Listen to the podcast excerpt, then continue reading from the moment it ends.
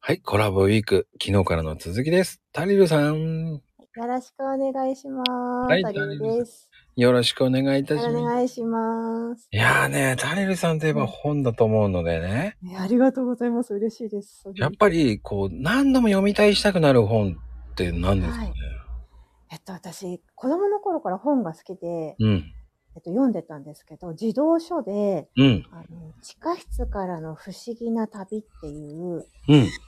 なんて、お作者の名前忘れちゃったんですけど、ほ子供、小小学生が読む小説みたいなのがあるんですよ。う。ほう。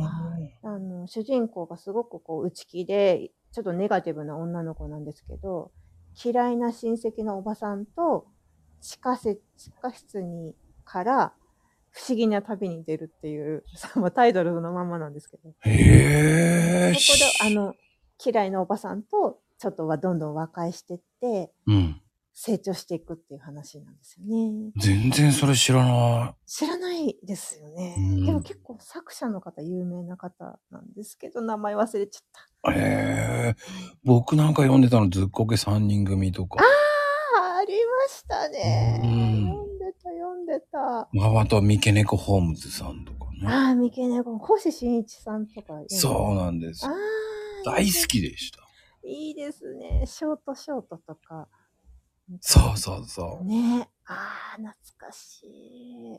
なんかね、あの、三毛猫ホームズがね、可愛いんだはい。いいですよね。赤川二郎さんでしたよね。そうです。赤川次郎さんはね、あーなんかしらこう、うんうん。やっぱ、読みやすいですよね。そうですね。さっさっとこうめ、めくりたくなりますよね。うん次から次へと。ああ、いいそな。して、やっぱり犯人この人か、と思います。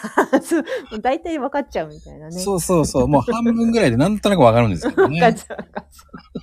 やっぱりって思うのがいいんでしょうね。そうそうう。そう。だから、水戸黄門のあれと一緒ですよ。あー、そっか。なんかほっとしますよね、ああいううの。んうん、しますね。